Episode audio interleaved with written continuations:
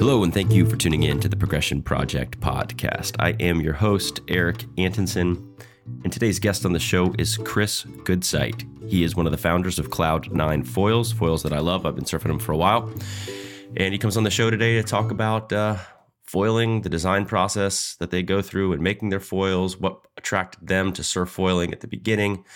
Um, and it's a good show, especially if you are into foiling or like uh, the design process, entrepreneurial stories, things like that. You'll probably enjoy this show.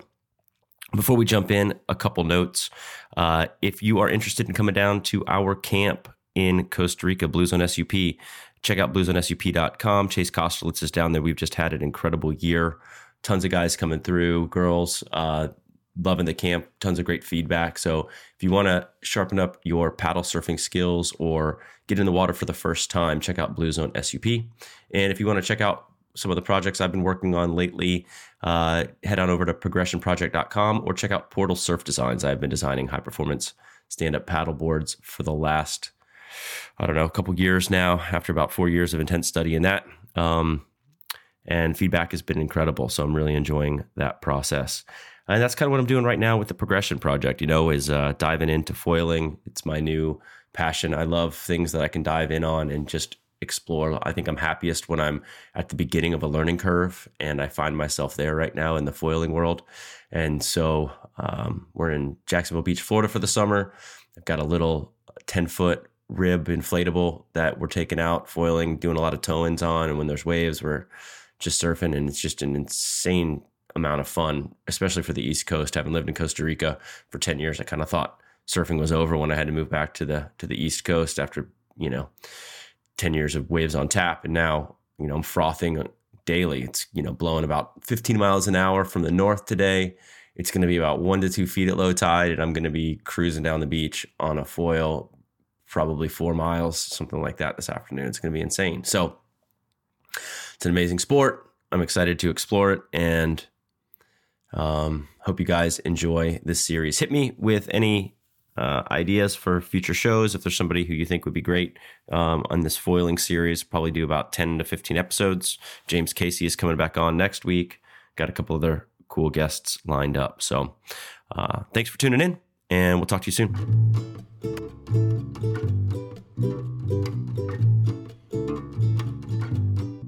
All right, Chris from Cloud9 Foils. Thank you for coming on the show. How are you today? I'm doing great. Thanks for having us. yeah, you know, I've been uh, I've been on the foils on your Cloud Nines for a while. I started with the S24. I've got the X28 and the X32 now, and I love them. Um, so awesome. I thought it'd be fun to circle up and and kind of get an understanding of you know your design process, your path in foiling. Um, just learn from yeah, it a little sure. bit. So I appreciate you taking well, we the time. Started, yeah, we started in uh, 2016 after, you know, we, us and the, and the rest of the world saw videos of Kai Lenny on, on Facebook, you know, and doing downwinders on a, a giant sup, you know, a race board. And, you know, my partner and myself both come from foiling. We, we, kite foil together, and we are really competitive. And it was kind of like it was kind of uh, bad on our friendship, you could say. we're, very, very competitive. You guys were friends first, and then you competed against each other, or were you yeah, competing first? We, then... We're kiteboarding friends. We've okay. been kiting together since you know I don't know, like 20 years now. But um, yeah, we're we're full on kite surfers, and then we got into kite foiling, and then of course we saw Kai Lenny, and we're like, ah, we got to do this. So we immediately put like our kite foils on our sups and bolted them on. Didn't even use high density foam, you know. And yeah. like one of my buddies lost his his foil. it's like, you know, there's a fifteen hundred dollar mistake. You know, um, just we didn't even know how to put boxes in a board without high density foam. You know, we're just naive. But yeah, we we started on kite foils, and I remember at the time I was like charting all my logging all my hours that I would surf or kite um, on a calendar. And I remember putting on the calendar like a really sad face and like surf foiling, maybe not a good idea. like, not for me. Because we were like literally on like a little 110 kite wing, you know, that lift MHL, you know, had at the time. And that's what we, we went on. And we're, we thought, we thought we could do what Kai Lenny was doing on our subs, and oh my goodness, we almost killed ourselves. I don't know if you remember seeing some like Japanese guy where his whole forehead was filleted open like years ago. Like I absolutely gnarly, do. I was, you know, you I was an that? early uh, foil hater. I didn't see it. I saw just the the possible injuries from it, and I already saw how much SUP oh, yeah. was hated in lineups. And I was like, this is going to just yeah. kill, and we're never going to be able to surf anywhere cool ever again. Um, yeah, if you but, hate SUPs, you're going to hate when they go flying by. yeah. yeah.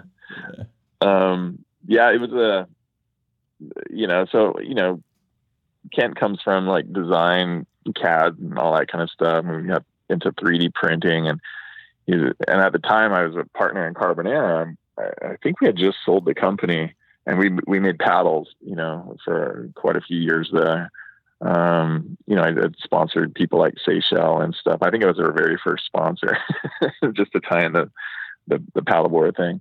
But um, yeah, he's like, hey, let's make foils. You know, at first we were just we just wanted to make them for ourselves, just so we could try to enjoy it. You know, and we kind of came to the realization that you know we needed a yeah a low speed, high lift foil, and you know everything was super secretive. No one knew what Kai Lenny was even on. No one knew how big the board was. Everyone's trying to like guesstimate, like, well, it looks like a 14 foot race board and they chopped off, it looks like maybe three feet of tail or, you know, it's like, there's no, there's nowhere to find anything on, on what they were doing in Maui, you know?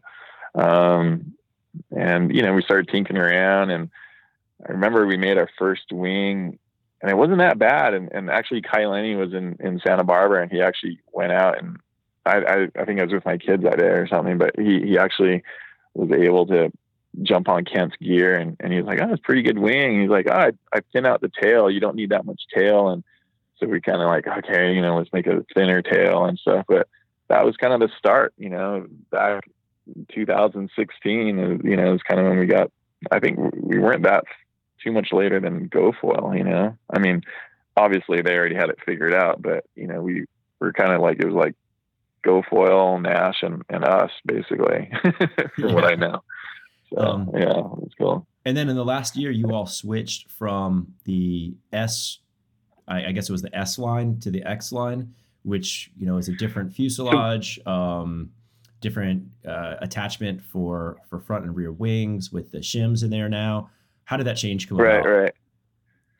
So we we got our start um, because I came from kiteboarding, you know, my very first sponsor was Liquid Force, and I'm good friends with Gary Siskar and Jason Slezak and stuff. So I hit up um, Gary and said, "Hey, you know, can you supply us with mast and fuselages and, and all these parts?" You know, so so we designed the wings, and and they tried our wings and loved it. So they're like, "Hey, you know, we we'd love to, you know, license your design." And so so our agreement was they were going to give us good OEM pricing on product and from Liquid Force and uh, we we designed we basically designed the impulse wing which is our S24 it's the same wing. It's just you know it even says our name Cloud 9 designed by Cloud 9 on that wing. Okay. So that was a way for us to kind of leapfrog from having to design a fuselage, design a mast, get manufacturing set up, get molds made. You know, it was a way to just kind of get our wings on their mass and fuselages. Yeah, so to market our, makes a lot of sense. Yeah, we were able to just jump in right away and, and come out, you know, make a mold on a wing instead of starting from scratch. Um, but since then, um, we've moved away from the S24 and the P27 because we're no longer working with buying mast and foil or fuselages and, and parts and you know from liquid force.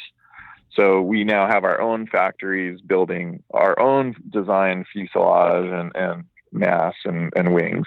So um, i'm not sure where what they're doing uh, in foiling now but you know we basically are no longer um, buying materials or, or product from them to go with our wings Gotcha. So that's why there was a change. So we we we knew where we wanted to improve on design. You know, we wanted a fuselage that you know was uh, stiffer, more hydrodynamic, um, more recessed into the wing. Um, a, a stronger connection so we could uh, a flatter connection on the wings so we could have a make bigger wings like the X32 and the X28 and and and hopefully even bigger for like downwind stuff. So now everything is designed by us and there's more options and we've learned a lot since we first started basically and you know now we're kind of um, standing on our own two feet, doing it ourselves. Yeah. so, well, in uh, yeah. my experience with the gear, I think it's rad. I like the X setup much more. Uh, and I also right. think it's rad that you know the product has gotten better and the price came down, which is awesome. Like who can argue with that? So yeah, that's yeah. Dope.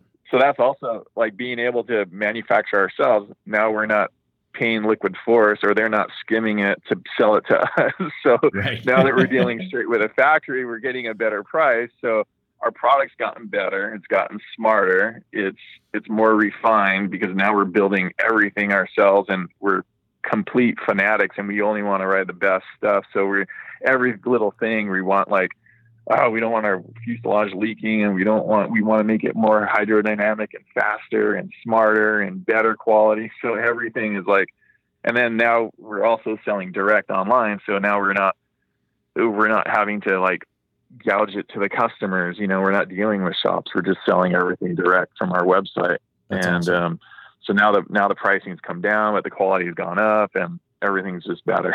That's so, awesome. Um, so yeah, I, I design, uh, shape and design um, surfboards, mostly stand up, high performance stand up paddle surfboards. Mm-hmm. Um, you know, and my design process is a lot of incremental refinement. I use Shape 3D and Aku both, and you know, test and and you know, iterate right. essentially. Um, now right. with the wing stuff, you can get into uh, CFD modeling and like SimScale, any of those things what process of your design is you know looking at those models of your wings in uh, you know cfd program type stuff versus just taking it out there and feeling it out um, I think we use Fusion 360 as our, our program. We do we 3D print all our wings. Um, we're able to like make a prototype within like three or four days. Um, even though you can look at all analysis and like you know flow charts and all these things. I mean that's more Kent's area, but I'll I, you know I'll kind of do my best. Sure. On on we can have a high level discussion. We don't have to get into nuts and bolts, and I don't want to give away any yeah. you know, trade secrets. But as a designer, yeah. as someone who's like as big of a nerd as you can have in the surf world, probably like I love the I love yeah. understanding all this stuff. So so our biggest thing we we usually you know go through a lot of prototypes and sometimes we make make a dud and sometimes we like we just made a new wing that i really you know my partners are really loving and i'm hopefully going to go try it today. But you know there's this whole craze with the whole flat wings and they just pump and they're super efficient you know um, have tons of glide um, and um, we'll find something we like and then we'll we'll, we'll try to um, we'll even kiteboard on it and switch back and forth you know like different ones and, and try and different shims. I mean, it's amazing what uh, uh, the thickness of something like a dime can change the lift characteristics of of a wing. It's a it's it's truly blows my mind, and and you don't really understand how impressive that is until you switch back and forth on the same gear, and one has a a shim and one doesn't, or you come back in and I mean that's what's cool about being able to kite on our foils is you know, we don't have to go and get a jet ski to pull us around. We can literally just go and switch back and forth on the water and try and, and really get uh, results really fast. Yeah. So, um, you know, to answer your question, like the programs and all the charts and until you actually go ride it, you, you really don't know. We don't really, I mean, we look at like wing profiles for speed and what, you know, and we've learned a lot based on trial and error, you know, over the the, the years. I mean, you can imagine if we started in 2016 and we 3D printing our wings and we can make wings in three or four days and actually go out and ride it. Um, you know, we've gone through, we, we have a, we have a lot of prototypes. You guys have like a row so, where you have them all like pinned to the wall. That'd be rad. Uh, we want to, but uh, I want to do that. But right now, everything's just like piled in a box. Or something. I go to work and I ship foils rather than decorating the walls or something. But yeah, we have we saved all of them, you know, and, and it's really cool to see the evolution of of where we've come and what we've learned. I mean, we have some printed models that we completely abandoned because we learned something along the way and we're like, ah, that's no good. Like we have wings that are halfway made, you know, in our warehouse. it's like we never even got c- close enough to like wrapping them in carbon, you know, it's just, we just abandoned ship. So. Um, but yeah, point, trial and error is like big time. What's up? I was gonna say your point about the shims. I, have been experimenting a lot. We uh we're down in Jacksonville, Florida right now, and mm-hmm. um I just got a little West Marine 310 rib with a 9.9, and I can launch literally in like five minutes from behind the house in the ocean. And so right. we've been doing a lot right. of you know whipping in and towing and the whole thing. And so I've been experimenting. I've I've gone from learning on a stand up because where I started the process, you know, being from, we spent a lot of time in Costa Rica, you know, that was home for 12 years. Uh, and I was just, you know, living in New York, Connecticut, and then traveling down to Costa Rica over the winter to, to learn. And so I started in stand up because of we are surfing offshore reefs. But now, right. um, having been here and I just shaped myself this little prone board, I'm just blown away. Like, I don't know where stand up is going to fit in, except for maybe downwinders or like offshore reef. But it's just the prone board the, the, the way that you can pump it is is insane and so i've been going back and forth between the x28 and the x32 on the prone board with the different shims and right. feeling it all out mm-hmm. and right crazy how much of a difference it makes my board's super short it's like a four five four six something like that and i'm a pretty big dude i'm like six one right. uh buck yeah. 90 yeah. and the x32 with the shim that it comes with is like unruly as i'm paddling in it's like hard to hold it down. Um, but you change out that right. shim and I'm paddling in, you know, no problem. It's it's not popping up on me. Um, but right, it, you know, the 28 with the 28 shim seems to be where it's at. It seems like once you're pumping, it's actually more efficient to pump the smaller wing, you know, without the sup on, yeah. on it. And yeah. it's just I'm going faster, I'm connecting more waves. It almost seems like, especially when I whip in on the X32, there's like a limited, like a speed limiter it's like the wing slows me down to a certain point where on the 28 yeah i can just maintain so much more speed does that all resonate does that all uh, sound right uh, wait till you try the 24 for whip in really you know for toe ends oh yeah yeah that thing's magical so yeah i mean you're you're dealing with more drag when you get bigger wings right but you you also so we designed a 32 because we wanted to get the bigger guy market. We wanted to get, you know, a wing kind of comparable to the GoFoil Eva, you know. Uh-huh. Um, a lot of guys in Hawaii were, were jumping on those and, and really excited. So we're like, oh, you know, let's let's do our X32. Um, it doesn't have as much front foot pressure as the GoFoil. Um, it's a little bit more balanced so it doesn't doesn't tend to buck you off right. as easily, but it still has that carry that, that that nice glide. I agree with you. I, I prefer the X28 over the X32, and I I weigh 190 and I'm on a four six prone. Um, where I do see the X32 is where my partner he he rides sup all the time, and he's on a 411 sup now. Okay. you know, uh, he weighs like 160, but he'll go on the 32 with the tail all the way forward and just tear it up. And I think, I think on a sup, you're able to like lean over harder in the turns, or, or maybe there's just that counterweight, you know, with the board. I don't know what it is, but he tears it up on the 32. I prefer the 28 on a prone because I can, I can pump faster where he can't, and I can kind of make the sections just through a little bit more energy, you know, with the 28 and it's just it just turns better, you know, being a smaller wing and less drag. So, yeah, I, you know, there's I, I definitely agree with you. Like the 32 is a, a, bit much for prone, you know, and like you said, it's almost like got a governor on it where you every speed has its own like top end speed. Like we we take the little GPS watches and we see like how fast the wings go, and you know, or we, we whip in with our jet ski or something like I remember one day we were on the P27 on the outside reef and we'd be whipping in, going over 20 miles an hour or so, uh, and then we'd let go of the rope, and you could literally feel the wing like downshift. yeah, like 32 was doing that for me like this morning. Yep. Yeah, yeah. So it, it, you're just exceeding the speed of the foil of the wing itself. So you see guys like Kai Lenny out at Jaws or Pe'ahi, you know, or those guys are using kite wings because they're they're designed to go faster. So the faster you go, the less, basically, the less uh, lift you need, right? Because you're so you you can go with a much thinner wing. So um, because you, are not you're can, not trying to take a step back um, and go high level on the components of lift and the design of wings. So I, I understand this at a base level, but I think it'd be great to go through it. So you know the surface area of a wing, the volume of a wing, um, how the front wing and rear wing work together, how angle of attack from the rear wing affects lift. Can can you kind of give a breakdown of all that? Um, okay, so uh, you so we start with the shims or the tail wing? Like maybe that... maybe start with just the front wing and and how you know a thinner wing will affect lift versus a more vol- volum- voluminous wing. Yeah. Um, yeah okay.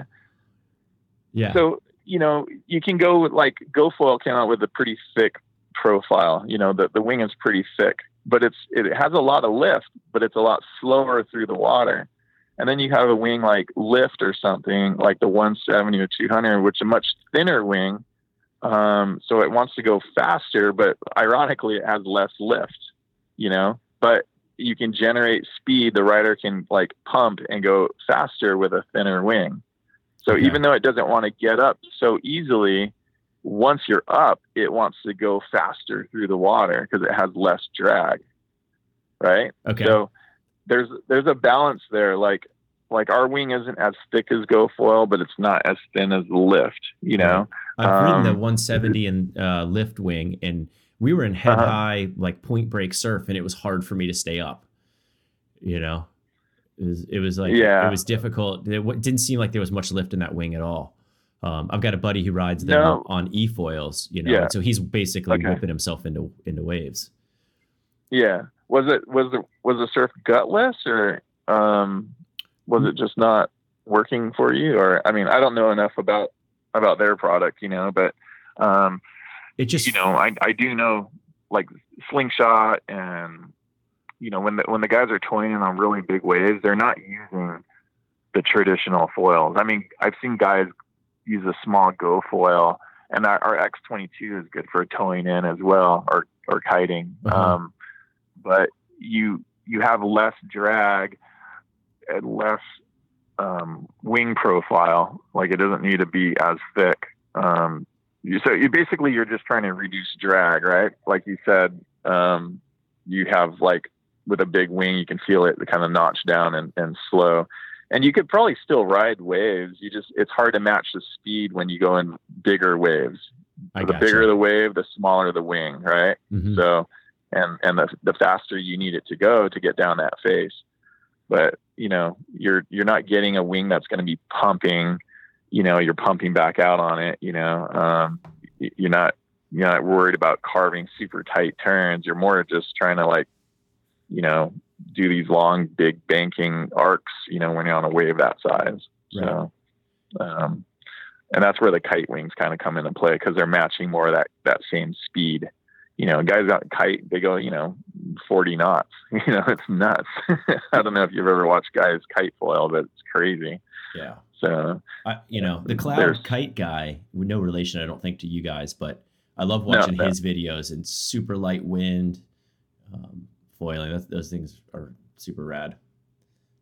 Yeah. No, uh, a lot of my friends use the cloud kites over here um, in in Santa Barbara, Ventura area, and they just hang in the sky. And I mean, that's another cool thing. Our our our foils are amazing for kiteboarding. I mean, that's how we kind of got into it. And then we started wave riding. And what happens with the when you're wave riding with with a normal kite wing, um, because they're so fast and thin, you outrun the wave. You know, where our our wings are designed to so you can sit and stall more in the pocket because they don't need to go as fast. So you're kind of matching the wave. Like, you know, I'm talking like head high waves and under or something, you know, like you're able to match the speed of the wave with our wings and not, not outfly it or outrun the wave. When we first started wave riding, we we're using our kite, our race wings, and we couldn't like we we go in a bottom turn and we pass the whole wave and and then our kite would fall out of the sky because we're going too fast down the line. so now our kites allow us to stay in the pocket and stall and go really slow where they won't fall off foil. A kite race wing, if you go too slow, it just drops. I don't know if you've ever been on a foil where if if you go too slow, it just it kind of like almost like flutters and then just falls off foil. Like there's just not enough speed. Almost like so our wings actually fall like from the rear. Yeah, like it's just it's weird. It's just like you can't go really slow on some foils. So, you know, that's where the tow in guys are whipping in at such high speeds and they're using the jet ski and they're going at such high speed they're they're able to stay on foil. But if you come almost to a stop, that thing's just going to drop. Yeah. so I was amazed. Yeah. The big difference in the X32 on the prone board um, for me the last two days of testing it was when I um, when I was kicking out of waves, a couple of them I missed the exit and basically killed all of my uh-huh. speed. Uh-huh. And on the stand up or the 28, for sure, I was stalling, but I could I could build back up speed from almost nothing. Uh, it was pretty wild, like to, to to go from like almost stalling out to you know a couple really aggressive pumps and then back onto pumping and getting back out, um, getting out through the waves. It was like oh, on the 32. On the 32, yeah, it was wild. Oh, that's cool. Yeah, like from almost. I think you spent more time on it than me. four, four or five miles an hour probably could get back up. And I'm doing the same thing that you're doing with the GPS watch it seems like the 32 right. of my last couple days sessions, like top speeds were 14, 15 miles an hour. And in, you know, same exact surf on the 28, few two to three miles an hour faster, you know, just pumping, riding waves, yeah. both paddling in prone, not yeah. whipping in. Um, yeah. So, the 24 and the 22, the 24 is going to be way even more loose. Like it's, it's actually, I like the 28 because I can pump back out. The yeah. 24, you can do it, but I think you got to be a lighter guy, or you really got to be aggressive, or come out of the way with a lot of speed. You know, um, that I, I, have connected waves on the 24, but it seems like the 28 I can handle it in pretty big for my weight anyway. I can handle it in pretty good size serve, and it and it's a little bit easier for me to pump back out and connect. And so that's kind of where I've I've fallen for myself. For reference for everybody, but, but the 24 for the 24 for you for towing, you would love it. Yeah. It's it's it'll match the higher speed and you'll get greater turns with more speed. Like if you're not worried about pumping or connecting waves, you should give the 24 a shot for sure. I I might so, do that. The uh the surf we've had here is is super gutless. You know, it's like I've been surfing. It's like 1.5 feet at six seconds for the last few days. Uh, so, yeah, yeah. So I think even you know towing in is going to be pretty tough on the 24 for me. Is my guess, but maybe not. I, I don't know. Um, haven't tried it yet. Yeah, I guess. Yeah. So I usually associate towing in with like waves of some size, you know. Right. So you you probably right. Like if you're whipping into really small waves, you're gonna want you're gonna want that lift to carry you through that wave, you know. Um, and if there's not much energy, you're probably better off on the 28. But if it's like if it's like you know a normal tow session and the waves are like head high or something or bigger, you know, that thing will handle. Um, it goes it just and it's way loose. It's super fun. It's a lot of fun. Is it and the 22 as well. The, we we have the S24. That's what my son um, rides. You've seen some of the videos of him. Right. He actually got his first like real whip to wave connection this morning. He's so frothy. He, oh, uh, cool. Yeah, it was a good one. He he had struggled a little bit. You know, we just we've been doing this for about a week now, and he had struggled a right. little bit in like um, kind of timing of coming off. Uh-huh. And today he figured it out and got a bunch of them. And uh, super, super cool. You can also put a shim on, on the S24 on the tail if you want to increase or decrease the lift. Um, we didn't do that in the beginning just because we didn't know. it right. felt tuned just fine. But if you want the S24 to have more lift, you can put a washer in the front screw hole on the tail like something the thickness of a dime, you know, like when we would kite, we'd take a couple washers in our wetsuits and then just come in real quick on the beach and then put in another washer, you know, and just kind of find the balance or what, what felt right. But yeah, if you want to give any wing a, a bit of a boost, that's what's cool about our stuff is it gives you options, you know, a lot of foils, they just, you, you tap it on or screw it on and that's it. There's no uh, tail adjustments. There's no front and back adjustments, you know? Yeah. Um, having having our fuselage having multiple hole settings on the tail and having different shims allows you to make it more stable or more reactive in the turns, making it looser. Um, so as a beginner, you, you run your tail farther back for pitch stability. As you get better, you move it farther and farther forward for more aggressive turning, tighter turns. You know, it's like moving your fins forward on a surfboard. It just makes it looser. Yeah. So, and then the shims will either give you lift or, or, or less lift, you know, depending on where you put the, the shim or the washer on the tail. So, um, yeah, uh, that's, uh, that's, that's one of the things that I think kind of sets us apart is being able to buy everything a la carte, however, all the pieces, you know, easy to travel with. And then also having, uh, having the shims and the, and the, and the adjustments on the tail. What, know, giving? Giving people choices. I have the 28 What's shim and the 32 shim right now. Do you have others? Do you have one a different one for the 24? I'd love to try all the ones I can. I might order. Yeah. Um, so we have the the X24 shim. Is that um, less than the 28 is, lower angle of attack? It is. Okay. Correct. So the bigger the wing, you know, rather than have a bunch of tail wings, we wanted to keep it simple and just have different shims with one tail and give people the options to based on the conditions what what shim they want to use. Um, I mean, we did a lot of tests What's that? I was gonna say, why are why is the angle of attack in your rear wing bigger for bigger front wings? It almost seems counterintuitive. It seems like with a bigger front wing, you need less angle of attack in your rear wing to balance the wing out, right? Because doesn't the shim push the push the the the the front wing up basically, like giving you more lift? Like when I went from the tw- 32 shim and the 32 to the 28 shim, it seemed like the wing was way right. more manageable. Um, Is that um, accurate? Well, you want, I yeah, with less. You, so you want it to be balanced, right? You okay. don't want to have a big wing that doesn't have lift. So you want it. You want it to. So based on your weight and your conditions, that's where you would you could maybe get away with less of a shim. So we we found that you know we uh, like again like you can make that 32 have even more lift if it was an even thicker shim. Okay. So you're creating downforce on the tail, which is balancing out the front wing, right? Does so, that do you sac- um, what do you um, sacrifice when you go with more? As you sacrifice speed? Do you sacrifice stall speed? Like what what is the sacrifice of increasing lift? So if I take the 24 and I put like a huge mm. shim on it, what right. happens like in the extreme? Um, in the extreme, you're going to have that thing just buck you off. Okay. Um, it's not necessarily going to be a good thing. You know what I mean? Like you're going to have a lot of front foot pressure. You're going to have to start moving more forward on the board to keep the, the, that wing down. Um, yeah, yeah. I mean, you look at airplanes and how they lift off and and and and their with their flaps and stuff. I mean, you can make that thing airplane go straight up in the sky if you want. It's still a little airplane. It's just how much downforce they're putting on their flaps, right? So because we can't like we don't have flaps. It's all about front foot pressure and back foot pressure. But what we can do is like adjust the tails and the shims in a certain position and then just so if, if to answer your question to if you put a really big shim on the S24, you're going to end up putting a lot more front foot pressure on on the wing.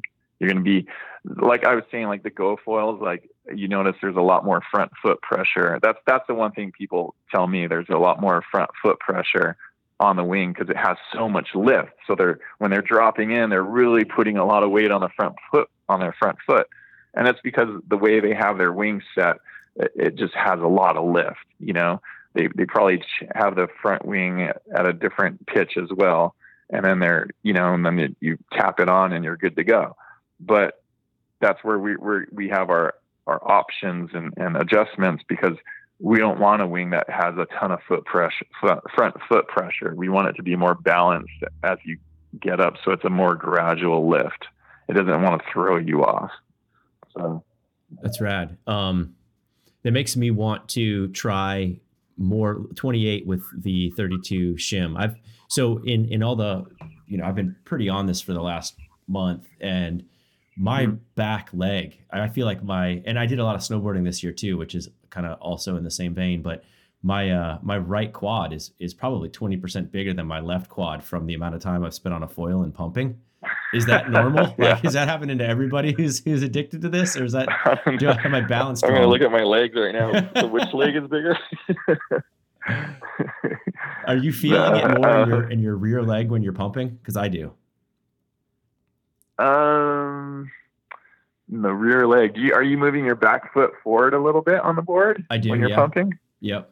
Yeah, like to a couple inches, and I sometimes I even offset it where it's a little bit on the inside rail. I don't know why, but sometimes I get really good. Um, it seems like a lot of people do. Yeah, that. I don't. I, I try to. Yeah, a lot of videos I've seen, it almost seems like their the back foot is is almost coming off the board in slow motion. You know, like they're super weightless on the on the tail. Um, I don't know if I'm feeling the burn on the back leg.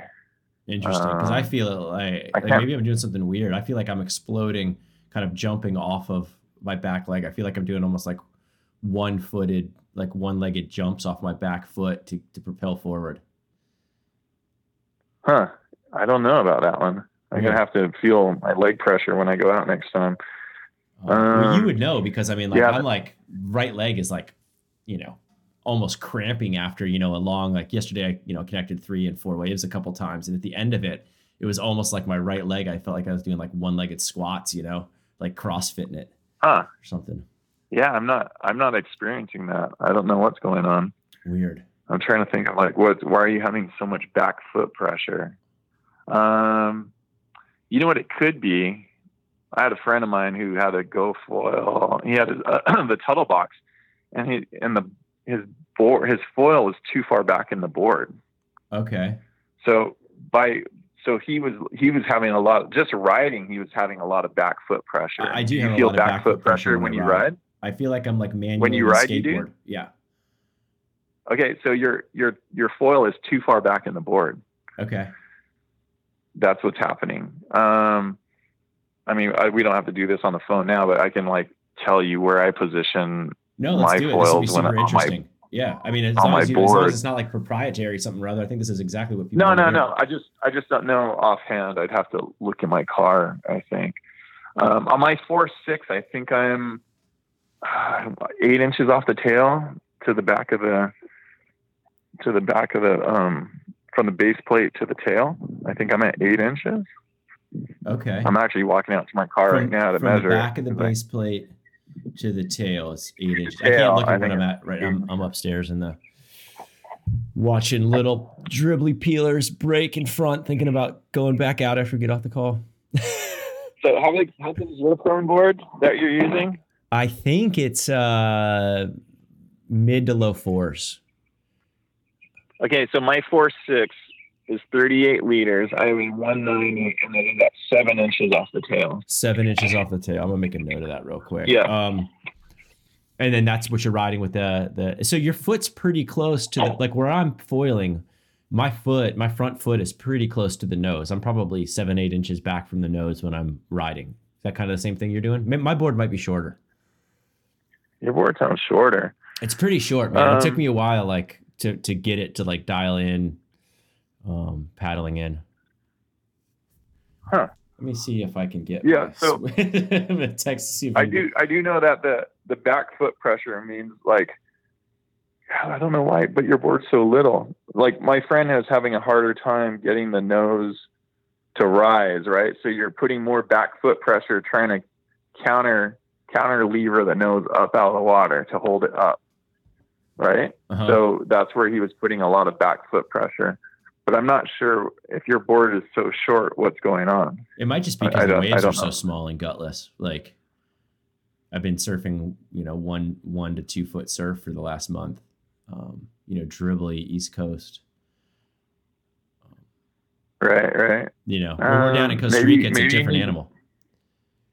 Yeah, maybe you need more lift in the wing or something. Um, you know, I, I remember seeing a friend of mine being towed behind like a little sailboat, like a little catamaran, and people were making comments like, "Oh, he needs more front foot pressure, more front foot pressure." But it's because he was going so slow on foil. It looked like his nose was rising forward, like up in the sky. Uh-huh. So um, I was like, "Well, it's because yeah. he's going so slow." You know, he's going so slow. Yeah. So his board was like he was just he was basically just kind of barely up on foil, you know. so he was like because the boat was barely moving, you know, and he was on the S24 and he was literally just trying to stay up on foil. So he's he's almost like leaning back and pushing the nose up a little bit because he's trying to like just keep it up on foil. He was holding the rope the whole time, but the board the boat was going so slow. So gotcha. but yeah, I'm not I'm not sure why you're having a lot of back foot pressure. I'm gonna go. I'm gonna try um, the other shim in the 28, and I'll try moving the wing forward a little bit. It just feels like. um Oh, have you put the tail wing forward? Yeah, the tail wing's all. Or you, you mean in the boxes? Yeah, yeah. I'm gonna move the, yeah. the the wing forward, the whole thing, the whole foil setup a little bit forward in the box. It just seems that the board's so short that when I'm taking off on a steeper wave, I'm basically like holding on to the nose of the board. And I do a lot of short right. right? And I'm holding the nose of the board, pushing it down um, as I pop up. And then it's it's an awkward pop up. It took me a little while to get it because the board is so short that I'm having to like yeah. get my foot up like it, it seems so unnatural because the my front foot is only, you know, probably eight inches from the nose of the board to to balance right. the wing out, you know? Yeah, yeah. So I, I I'm on a four six now. I, I went as as small as four oh and I went back to four six because I wasn't making my drops on the bigger waves. I was I was getting like thrown off. I just couldn't get up onto my feet quick enough um, on the bigger surf. I, I actually love foiling and as big as I can. like I'm always like trying to. I there's a rush for me. Like if it's a few feet overhead or you know getting getting some size, I, I actually I, I love paddling in and, and being able to drop in on foil, you know, from prone. So being on that little board, I my I was falling a lot more. You know, I couldn't I couldn't quite get up on my feet. So I went back to my four six and um, you know, it's 38 liters, but it, it works great. And you know, also to answer your question about sup versus prone, there is advantages for both. Um, on prone, I just had a, a five three made. My buddy Fletcher at Patagonia FCD surfboards um, just made me a five three prone board or sup, and he made Kent a four eleven um, sup. But um, the advantages on on on a sup are you're able to you're already standing, so of course you see the waves sooner, but you can ride. You know the days where it's high tide and the waves just quite aren't breaking. Oh yeah. You can't you can't get up on foil on a prone board because it's not throwing hard enough. You can't you can't get in on a on a sup. You can kind of paddle and bounce the board and get up on foil even before the wave breaks. Yeah. So you get up on foil earlier and you're dropping in sooner where I have to be the wave has to be more hollow or it's it's already throwing and then I can get up on foil um, by paddling. But you can't catch catch a softer wave like you can on a sup with a foil. Yeah. The sup will, will allow you to bounce up. And the reason we're going smaller and smaller, we're keeping the volume as we would on our eight foot regular sups, you know, that we used to surf all the time. But now we're we're cramming all that volume into like a tiny little board. So my board's five three, but it's like almost five inches thick. Right. you know? Do you hollow out it, the deck a little tiny. bit on that to keep to keep a little uh, bit lower? I concaved it a little bit. You know, it, it just looks like a boogie board. it's like a big square chined rail, you know, in the tail and stuff like that. But um, yeah, but you know, it weighs like ten pounds. It's it's tiny, but it's got a lot of volume. I think it's like 115 liters or something. I went a little bit floatier on it because I wanted because now I have less water length. I was trying to like get out of the water a little bit more, a little higher, so mm-hmm. I could have more speed to paddle. So it seems like the smaller the board, I'm going with a little bit more float, just so I can kind of compensate for the length right. by getting more float out of the board. My so. uh, my sup is a six five twenty seven. The bottom uh, is twenty four across. It's pretty chined in uh, rails. Yeah. Um, yeah. And it works great. Like I, I, really enjoy it. Um, I just am enjoying like kind of the, the riding a smaller wing and how the speed of pumping. You know, I'll tell you what though, the I'm gonna give give him credit for because he's the first guy I saw doing it. Maybe someone else did it first, but the Derek Hama paddle pump. Yep. Is amazing. Like I, I learned that over the last couple weeks and yeah. it like twice as efficient as trying to paddle every stroke. You know, the way that he paddles is he's pumping on every other. So like basically on the the downstroke if you're playing guitar or something like that. Um, so on every on every other pump he's paddling, and it's like the same thing as Kai Lenny does, which I've learned on the on the prone, which is like the back and forth swing where you're pumping every time yeah. your your uh, arms are swinging down.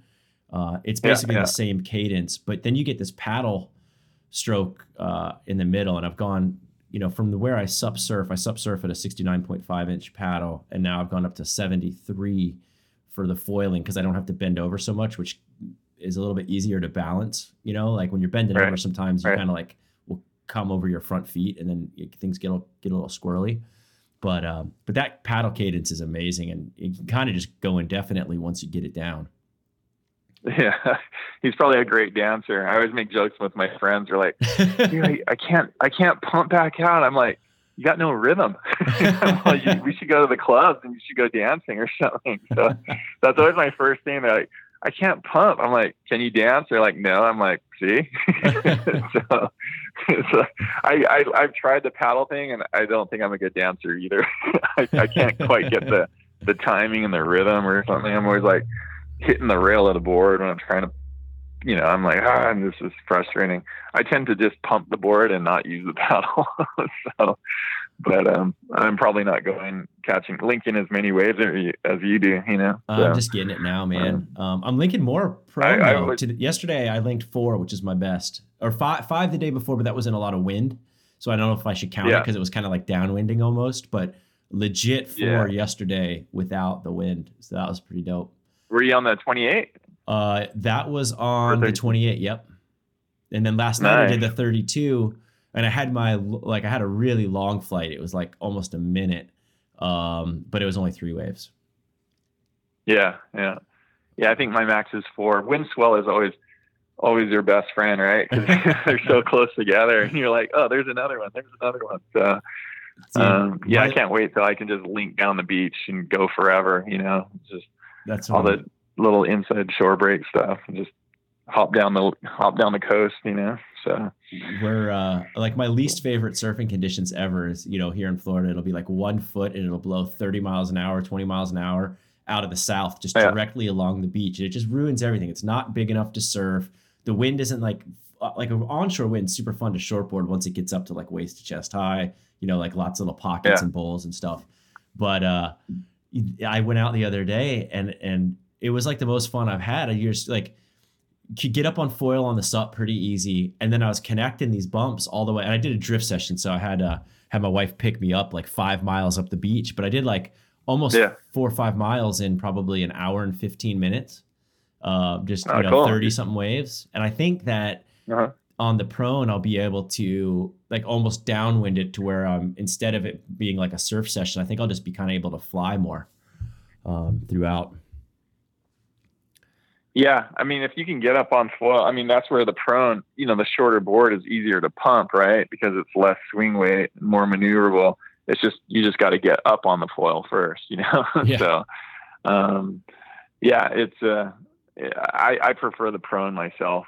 Um, but I carry both in the car just for the conditions, you know, just in case there's that outside mysto spot that's that's breaking, you know, and and and that's where the sup comes in. Um, you know, I'll go out there with my partner on my prone, and he'll be doing circles around me, and I'm like, ah, I should have brought my prone or my sup, yeah. you know, because sometimes the high that high tide wave is, you know, it's just you just can't. I always say high tide's like a foiler's best friend because usually the surfers are looking for that lower tide, hollower wave. So going foiling on a high tide, um, like you know, we have a spot where it doesn't break until it's like a three foot tide. Um, I'll go on like a four foot tide, no one's there yet, and I'll be able to catch the waves on the on the sup.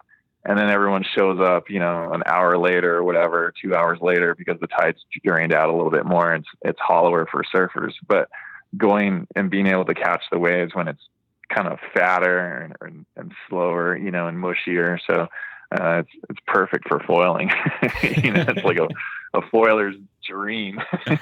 Uh, dude, I'm telling all my buddies here in Florida that it's it the, the way that I'm equating it is like if someone told you for say six to twelve months of investment in the activity, you know, like you're gonna have to train pretty hard to get good at it, and for a couple grand, if you could take Florida surf and turn it into Costa Rica, would you be willing to do that? Because that's what happened. I mean, I lived here a year and a half ago, and I just it was so hard coming back from you know over a decade in Costa Rica, you know, surfing every day, coming here. I mean, it was demoralizing. I mean, it was so hard. Every day I was yeah. mad. I'd go surf and I'd come out and I was in a bad mood, and uh, And now it's like every day I'm stoked.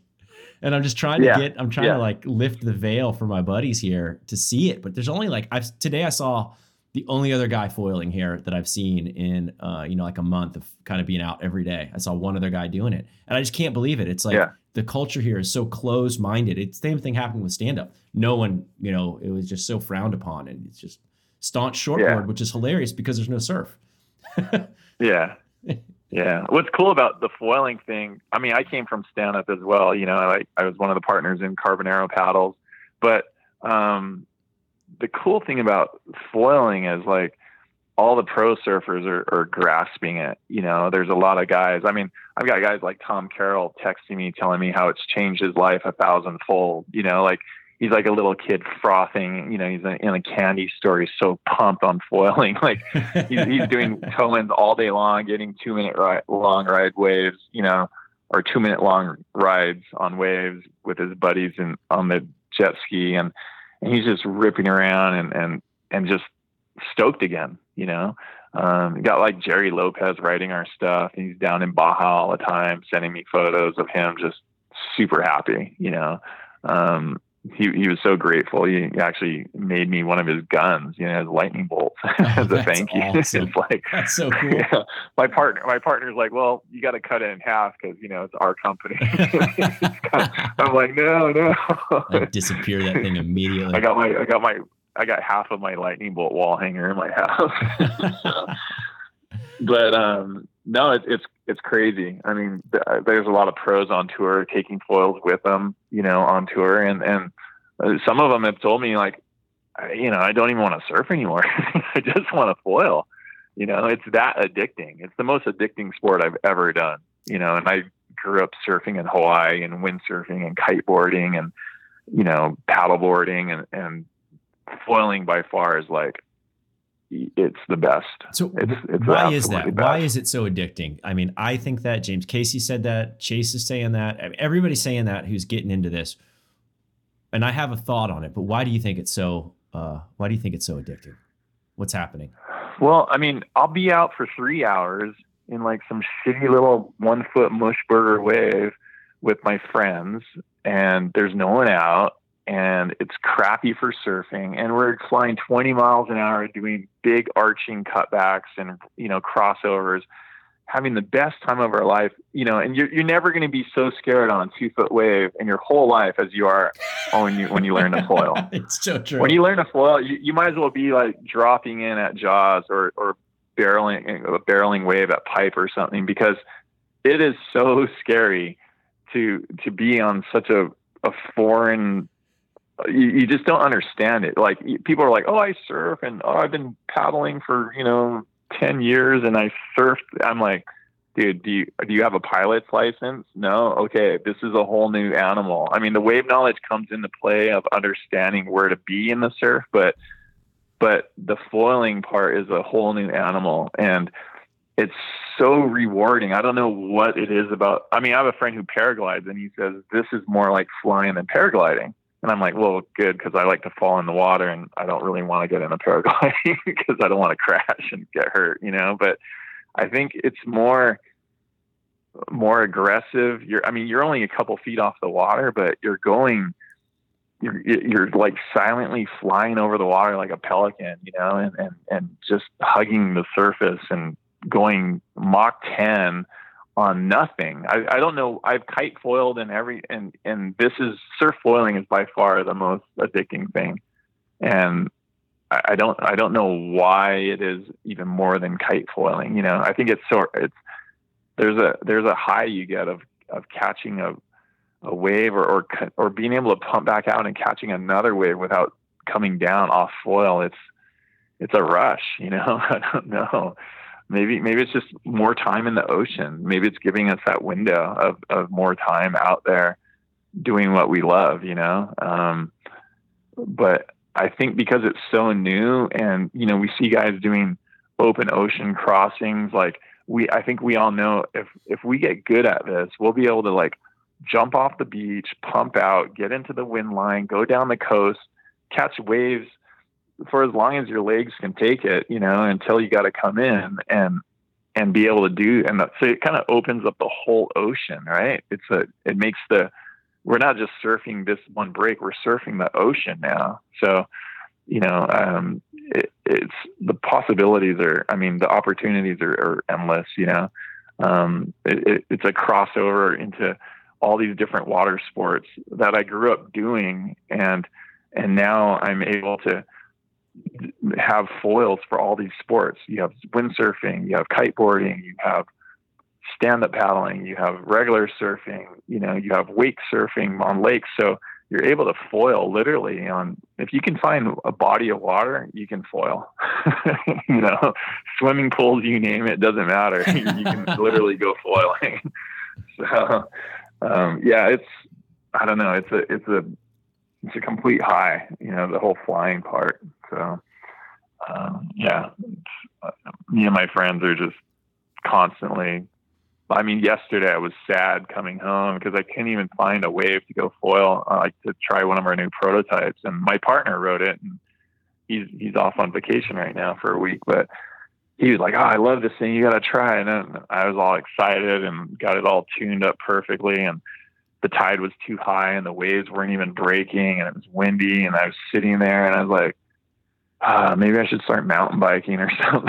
I was so depressed that I, that I couldn't even go out and I couldn't even find anything that was breaking. I was so, it was like a really slow south swell, like the, the, the period, like, you know, there'd be a wave every half hour and I'm like looking at my watch thinking, oh, I got to get home. Like, I'm not really gonna. If I don't catch that wave that comes in a half an hour, it's gonna be another half hour. It's like it's just too inconsistent, you know. So, um, yeah, I kind of went home sad. Drove home in traffic, just bummed that I couldn't go foil. So, hopefully today. hopefully today, yeah. Um, give me oh, yeah. give me a rundown of what your perfect setups are. Like, what's your ideal foil conditions? What are you riding? How do you gauge? You know your quiver for different conditions? Um, I personally like it, you know, good head high or something. Um, long, long waves that aren't closing out, but they have, they don't even have to be breaking. They can just be the energy. Um, you look at like swimming pools in, in Tavarua, right? Or Namotu. Um, I think it's Namotu. I can't remember, but over in Fiji, I mean, it's just that you're riding that energy um, and being able to just go out there with your friends. I mean, ideal would be just clean, glassy, soft, long, head high slabs of water, you know, warm, no wetsuit.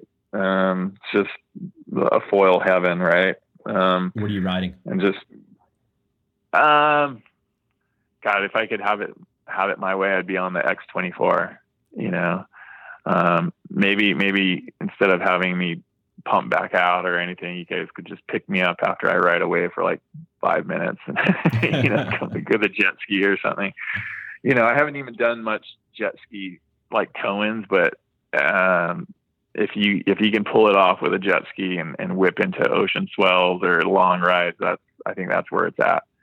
Because you're riding a smaller wing, you're going faster speeds, and and you're just carving it up you know, um, catching waves that would have normally gone unridden because they, they're not breaking, you know. So I always make jokes with my friends. I'm like, well, did we even catch any waves? Because you know, most of them didn't even break. So is it is it surfing if it doesn't break? you know, so yeah. I whipped into one but, um, this morning. Um, it was kind of whipping in left, and I didn't think it was going to break, and so I, I kind of jump off like like let go, of probably you know whipping out about you know 20 miles an hour, something like that, and the thing starts standing up, and I'm like, wait a second, this is going to section off, and I want to go right, and so I kind of did like two pumps into it, and it's probably one of the better turns I've ever done in surfing, and it was on literally a foot and a half wave and it was like this just super tight little pocket wrap. It got really vertical. Somehow i landed it thought i was going to eat it and I was just I was just laughing for I don't know the next 20 minutes because it was such a funny turn like that you never would expect would be possible on a little one foot wave. And then I got you know like yeah got down the line and got a couple others, but it was so cool, man. And getting those moments well, when it's not even good surf. I mean, I just I'm laughing all the time because I'm just like the surf is terrible. If I'm looking at the lens of of surfing, there hasn't been one good day in the whole month that I've been here, and I've had yeah. Costa Rica fun every day. Oh yeah, yeah. So I, I don't know if you're familiar with like Santa Barbara or, or like have you heard of the ranch? I've heard of it. I've surfed out there now. So it's a it's a private area and it's got like the best surf in this area. And I used to go up there all the time, especially before I had kids, which is two and a half years ago. But um, me and my buddy would go up there and, and surf and paddleboard up there all the time. And, you know, it's this private area. The waves are perfect. It's offshore. It's, it's like a surfing paradise, but there's a lot of kelp up there. so I haven't gone to the ranch in almost three years. And I used to go like maybe once a week. You know, my buddy's got a place up there and we drive up and drive up on the beach and, and you go surf these perfect waves and and now I just don't have the time for it. And and now I find myself just at our local little B grade, C grade wave every day, you know, and I'm out there surfing every day and foiling. I'm going faster than I would if I was surfing. I don't have to sit in the crowds because I can catch anything, right? And and even when you're up on foil, you're I don't know, it's it's it's it's it's so magical. I don't know how else to say it. It's just something you definitely need to try, you know, and and, and just commit to doing because it, will it'll change your life. it really will. it's such a if, if, you haven't done it, that statement sounds completely outlandish, but it does, man. It uh-huh. completely changed. I'm a happier person. It sounds so stupid. I'm a happier person now. Yeah. Because yeah. of it. I feel like I'm a drug dealer, honestly. I mean, it's it's I, I, not that I've ever been one, but people are that like, like I, I just need to foil, you know, like if we don't foil, we're, and that it takes, it, it takes a lot not to be able to go out and foil. I mean, you can usually find a wave or something breaking, right? Or you could go toe in or something, but you, it's, it's so, a must do, you know, and, and all my friends, like we've all lost weight. We're all in great shape. We're, we're paddling after 300 yard long rides and we're paddling back out on a little four six and doing it time and time and time again you know like we're catching long rides and and paddling paddling our ass off you know to get back to the peak so we can do it again you know or or walking all the way back to the beach and going back out paddling you know get way back out there but um yeah i mean i'm 47 and you know i'm i feel like i'm in in great shape now you know um I, I literally stopped surfing after I left Hawaii because it was so crowded here. And I'm like, this, this these waves suck, you know, they're not that good. And Rincon's crowded or, you know, you got to go up to the ranch or something. And, and I literally just lost my stoke for, for surfing. Um, and now, you know, even though I'm not surfing, I'm foiling. I, I feel like I'm, I'm surfing on the next level now, you know, now that I'm on a foil. So, you know, I'm, I'm out there sitting in the lineup and, and catching waves and having the best time of my life, you know? So, so it's really like restoked that, that surfing feeling, you know? And like you're saying, like you're not in Costa Rica, you're in Florida and it's like two foot, but you're okay with that. You know, you're right. like, I'm, I'm happy, you know, as long as you're, you're happy and you're doing what you love, it's awesome. so, I mean, it's pretty rewarding to be able to make foils and put smiles on people's faces and and and give them that stoke. I mean, I have guys who are like, "Oh yeah, you know, I want to. I'm still gonna sup," and I'm like, "No, you're not. Like, trust me. You know, once you figure out foiling, you're not gonna do anything else. You might as well sell all that stuff right now because, like, that's all we do is foil now. Yeah. it's so bad. Well, I don't do anything else now. It's crazy. um, I still love SUP. I you know I love, but the waves have to be better for it for me, and we'll see how that goes over the next year. Um, but I do feel yeah. like foiling is hard. I mean, that's the one thing that is going to be somewhat limiting in the sport. I don't I don't ever I, I think it's going to be a popular sport, but it's going to be popular at the pinnacle of these surf sports. I feel like it's like this amazing reward I never saw coming for spending so much time surfing is that now I can foil. Yeah you know, like yeah. no one saw this coming, and and now there's going to be people who'll be like, man, I'd love to do that. Well, kind of good luck unless you're already doing some of the water sports at a fairly decent level, because it's the hardest of all yeah. of them too. I mean, Um, it is, it is, and I, I completely agree with that. I feel like it's a niche within a niche, but I, I have seen people who have very little ocean experience foil behind a boat or something. Oh, for you sure. Know, you can learn behind a boat and be on a lake and be foiling. So, um, and remember, like, just because you don't surf doesn't mean you can't foil because it's a whole new animal for anyone who jumps on a foil. It's it's the same learning curve. Like whether whether your wife does it or, or you do it or and you've been surfing your whole life, it's still like muscle memory and learning to understand that wing. So it's you're it's like a you're wiping the slate clean, right? Like everyone's at at a starting point now. Like I can't I can't judge and say, oh Kelly Slater is going to be really good at this, but you know, you know, um, my mom's not. You know what I mean? Like maybe because she's all into yoga. You know what I mean? Like you right. just don't know. Like some people just like even paddleboarding. You know how you get guys who are all macho and they think, oh yeah, I'm going to be able to do it, and then their wife jumps on and, and they do it. I, I used to teach paddleboarding, and, I'm like, oh, do you do yoga? And they're like, yeah. I'm like, well, that makes sense. You know, like they they would pick it up way easier than their husbands, or you know, because they, they're so like macho about it and, and determined and aggressive where where you know the women who who were doing it you know and I'm trying to stereotype or anything but they they were more calm or censor, centered or balanced and, and, and it was more of a fluid thing for them to learn. So foiling I, I don't know who's going to be good at it and who's not you know? It's kind of like it's anyone anyone can do it. But the surf knowledge like you're saying comes into play. Understanding the ocean and how to catch a wave. You're not going to get your average Joe out there catching waves on a foil, especially if he's never surfed or paddleboarded and he's like, "Oh, now I'm going to foil." It's like, no, no, no, no, no. It's it's that's not for you. Behind a boat or a jet ski on a lake, you know, and learning that way. Yeah. Sure, you'll be able to foil. Yeah. Right. You can let go of the rope and uh, you're in the pocket on the on the wake behind the boat and everything is perfectly aligned. The planets are in line you know it's like you let go and you're foiling right? So i think i think yeah anyone can learn to foil but to be able to surf foil and and sup foil that's going to be more of an experienced person or someone on a windsurfer or a kiteboard. You, you already have to know how to do those sports well right. to be able to foil on those Absolutely. Yeah. yeah. So, but yeah, anyone could foil. Just just got to be in the right place, right? So, uh, I think behind a boat or a jet ski is probably the easiest thing to do, and yeah. it's going to save you a lot of time being able to learn behind a boat because it's not even about getting up on foil. It's more that muscle memory of like how high you you you are off the water.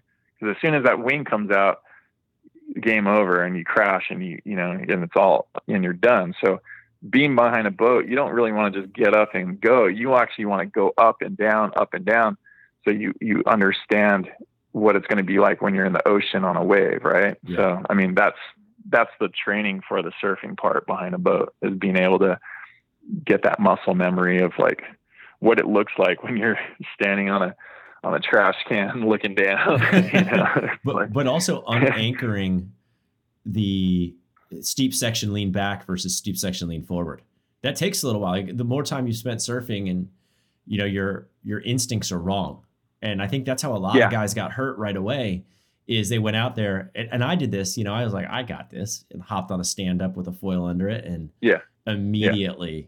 regretted doing that. Yeah. Um, yeah. You know, and I know a lot of guys that got stitches too, you know, good surfers, yeah, because of that. But now, you know, yeah. I've helped some people learn and um, you know, I just tell people, you know, the first thing to do is get up behind the boat and just hold the nose down and then slowly bring it yeah. up, put it down, bring it up, put it down. So, so to like what you're saying, if you move both your feet forward on the board and your back foot is forward of the mast and your front forward, you know, like we'll do that on really big waves. We'll keep the nose down um, to to sometimes not come up on foil until it's ready to go into a bottom turn, right? So on the drop, we can yeah. actually stay connected on the wave face by keeping our weight forward on the, and, and it seems counterintuitive, but you you have to keep that foil in the water engaged and not come up. So to go behind a boat, I, I when I you know people who learn, I say don't even worry about going on getting up on the foil. Catch four or five waves where you're just taxing along, and and your weight is forward of the of the wing of the mast. You know, both just shimmy your feet both forward, even your back foot, right? So you can catch a wave and just just surf it with the foil underwater and get used to like this animal that's underneath there, you know, because it's so weird, it's so foreign, it's you know, so um, being able to do that a few times kind of gives you a better idea before you start like jumping up and, and leaning back and then rising, you know. So um, like being on one of those little Indo boards would probably be a good trainer because that's basically foiling, right? It's like a little slight shift in the hips of your weight to the left and a little bit back on the right, you know. It's like that's that's it. It's not a lot of not a not a real aggressive thing, you know, to make that thing go up and down. So um yeah. Yeah. Anyway. The um I lost my thought. so uh I mean we're closing out here. What's new? What's coming up for Cloud sure. uh over the next Cloud 9 over the next little bit? What should we expect?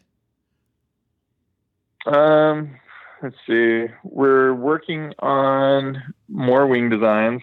Um, we're trying to make a more efficient, higher aspect wing. We have a guy doing the Molokai race on a prototype that I'm looking at right now in my garage, which is more along the lines of like what GoFoil and Signature have got going on right now, like their Albatross 210, um, the the Signature wing. Um, we're How's not trying to make a versus uh, you know the normal wings that everyone's riding right now. What do you what do you anticipate the difference? Have you ridden it yet? Yeah, I have. I've tried the Signature 210. Um, God, it pumps amazing, right? Like I go faster pumping back out than I do on the wave.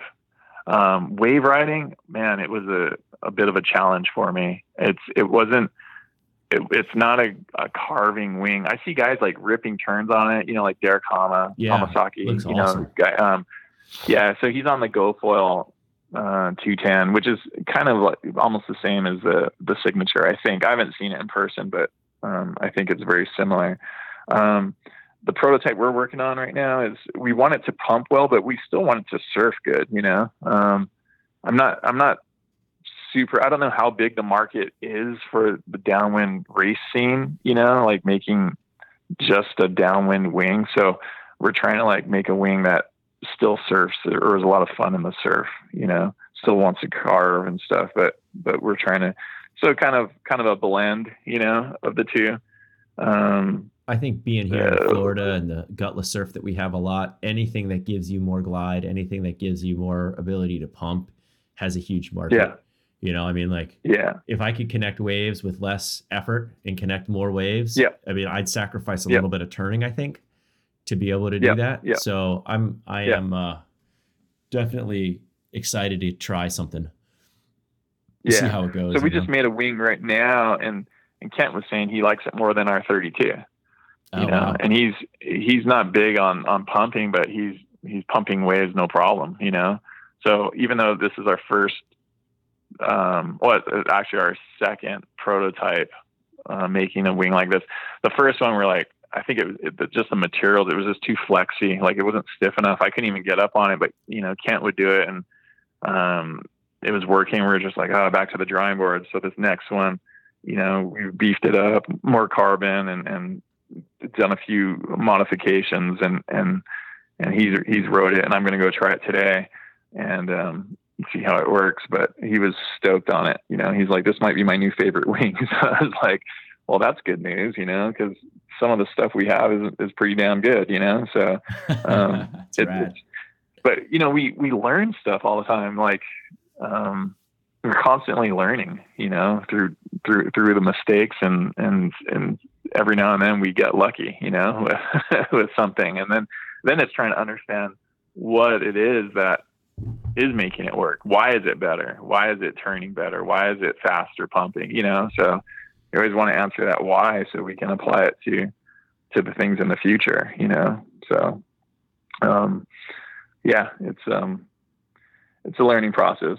So uh, you know, as far as what's to expect from Cloud 9, we're just going to keep on trying to be innovative, keep trying to make the product better. You know, um, you know, like I said, you know, coming from last year's stuff to to the X series, you know, we've we've done a lot of changes. Um, but um, you know, on price, pricing's better, quality's better, products faster, more refined, better turning, more options. You know, um, we're also messing around with uh, trying to make them looser. You know, so they turn even better um, in the surf, um, tighter turns. So it'd be nice to have a wing that just let you pump all over and then was super fast and surfed on the reel.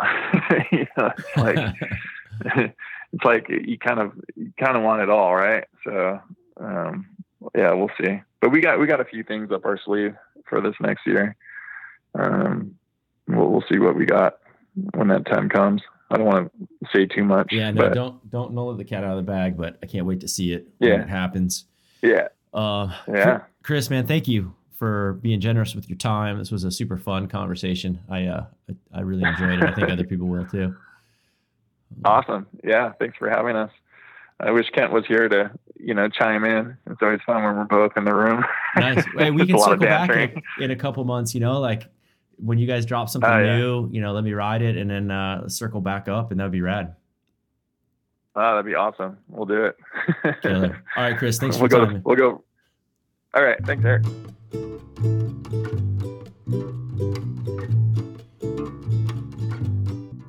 All right. Thank you guys for tuning in to the Progression Project podcast. That was Chris Gutzeit from Cloud Nine Foils. Hope you learned something. Um, if you're still listening, we appreciate it. You know, check out bluezonesup.com if you want to get into stand up paddle surfing. And we're going to start running some foil camps there too. So that'll start over the next few months, probably uh, in the winter months in the States when the surf is a little bit smaller, a little bit more manageable. So we'll have a couple different options for that. So thanks for tuning in and hit me on progressionproject.com with any feedback. All right.